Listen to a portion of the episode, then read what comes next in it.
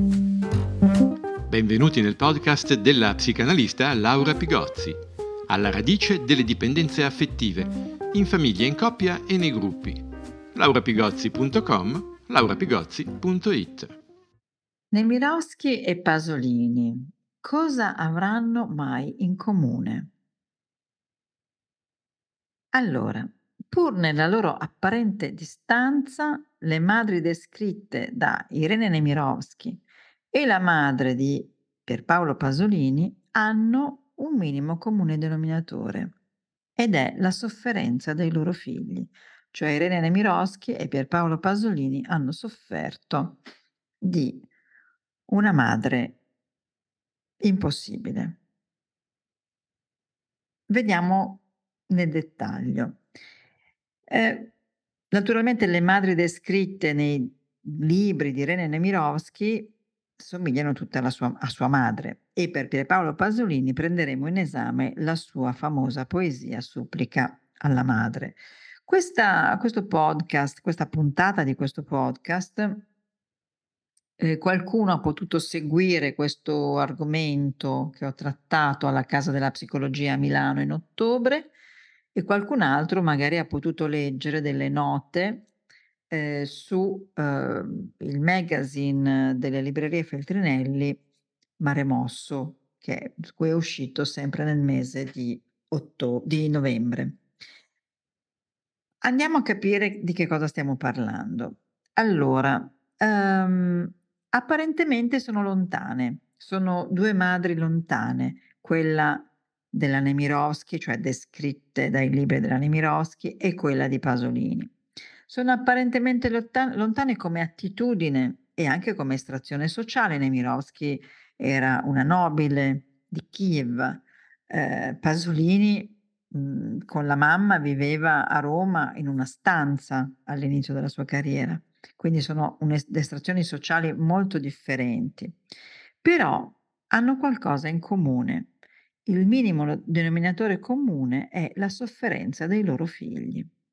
Il libro più famoso sul tema del materno della scrittrice di Kiev, cioè la Irene Nemirovsky, è Il ballo. Qui c'è una festa organizzata dalla madre a cui la quattordicenne Antoinette, la figlia, spera tanto di partecipare, ma la madre che era nata povera ed ora era una parvenue e quindi vuole godersi questa cosa, le dice, sappi mia cara che io comincio soltanto adesso a vivere, capisci? E non ho assolutamente intenzione di avere tra i piedi una figlia da marito.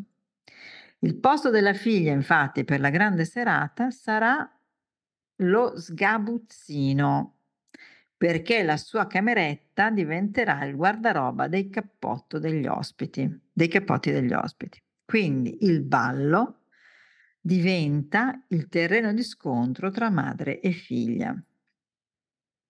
Vi, fa, vi leggo un pezzettino del libro. È qui Antoinette che parlano.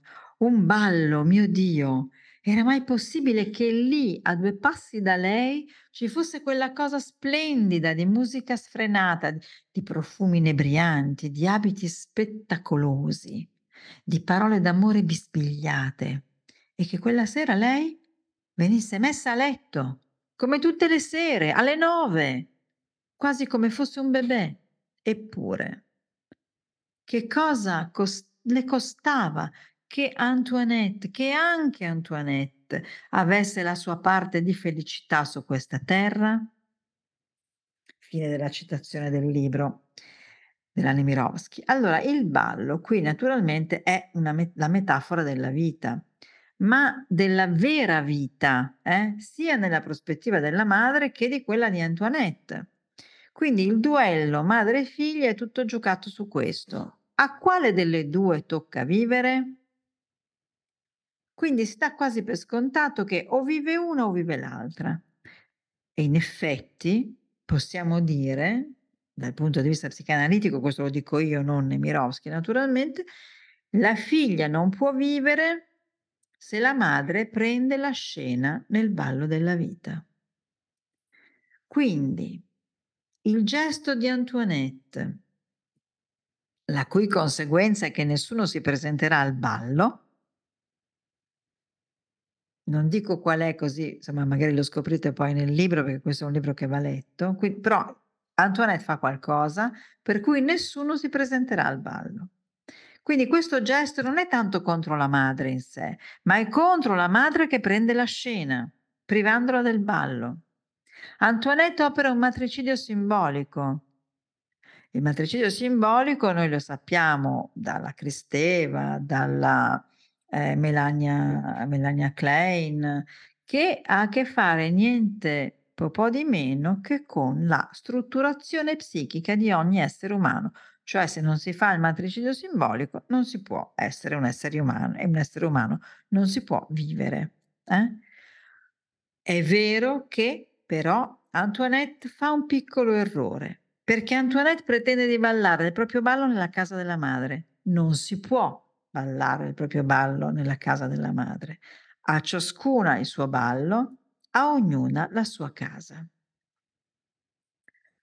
Però Antoinette, col suo gesto, opera un taglio, un taglio salvifico, quel taglio, per esempio, che Pasolini non seppe mai fare. E veniamo alla madre di Pasolini, a cui egli dedica la poesia Supplica a mia madre. La leggo, leggo un pezzo. È dentro la tua grazia che nasce la mia angoscia. Sei insostituibile. Per questo è dannata alla solitudine la vita che mi hai data. E non voglio essere solo.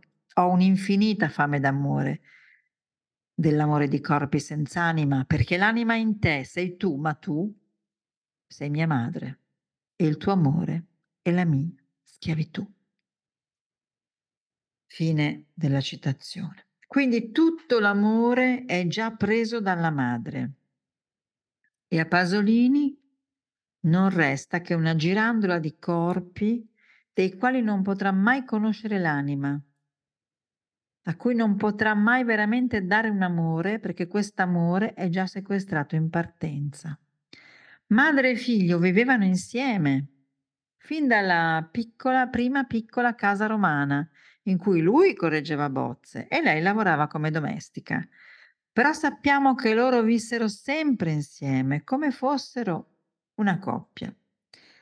C'è un libro che è uscito di Dacia Maraini su Pierpaolo Pasolini che si chiama Caro Pierpaolo. Lei gli si rivolge così dicendo caro Pierpaolo ti ricordi questo, caro Pierpaolo ti ricordi quello.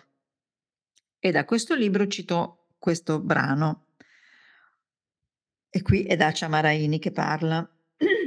Una volta Bernardo Bertolucci, che ti ammirava e ti voleva bene, ti ha detto scherzando che anche i passerotti minuscoli e delicati si allontanano dal nido e cercano di volare con le proprie ali, ma tu hai sorriso, come a dire, che ne sapete voi di un cuore innamorato?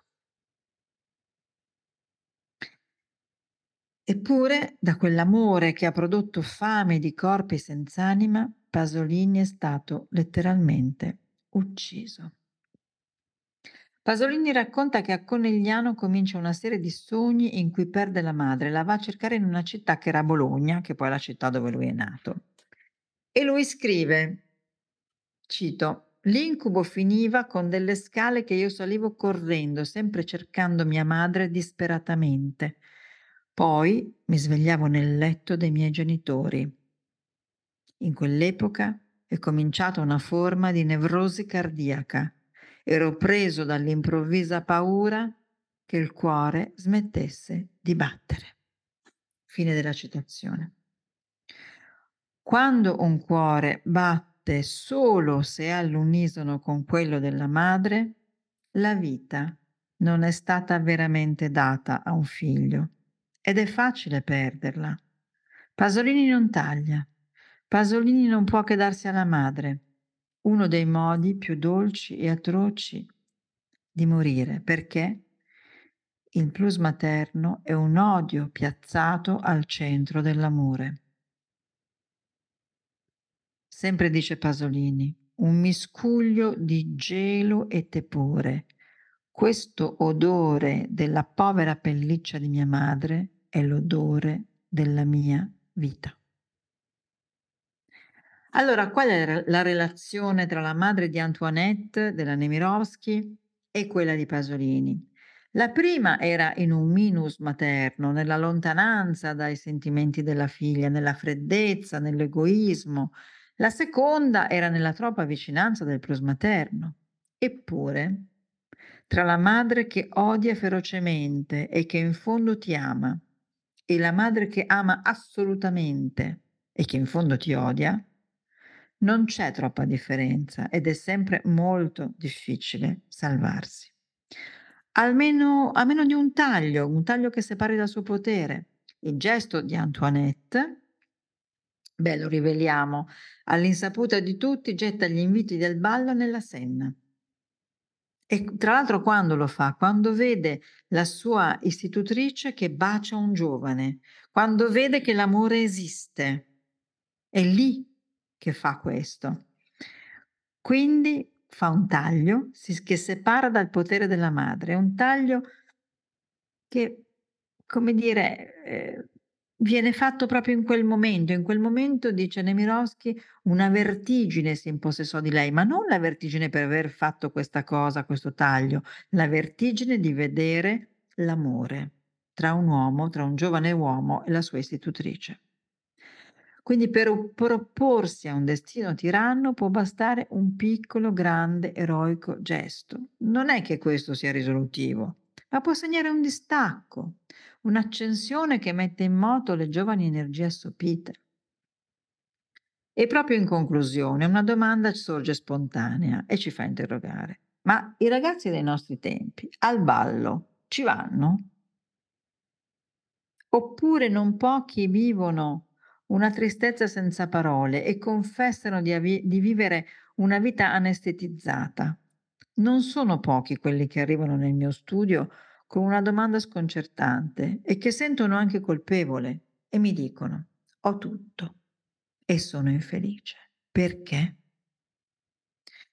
Un nuovo sintomo che affligge schiere di giovani si presenta come un'astensione dalla vita, dal, bal- dal ballo dal ballo della vita e a differenza della bruciante Antoinette, alcuni giovani oggi si entusiasmano meno per la vita in un percorso di nirvanizzazione del desiderio che lascia il soggetto immobilizzato lì dov'è, spesso tra le mura di casa, quelle da cui Antoinette voleva uscire persino a costo di uscire dalla finestra gettandosi di sotto.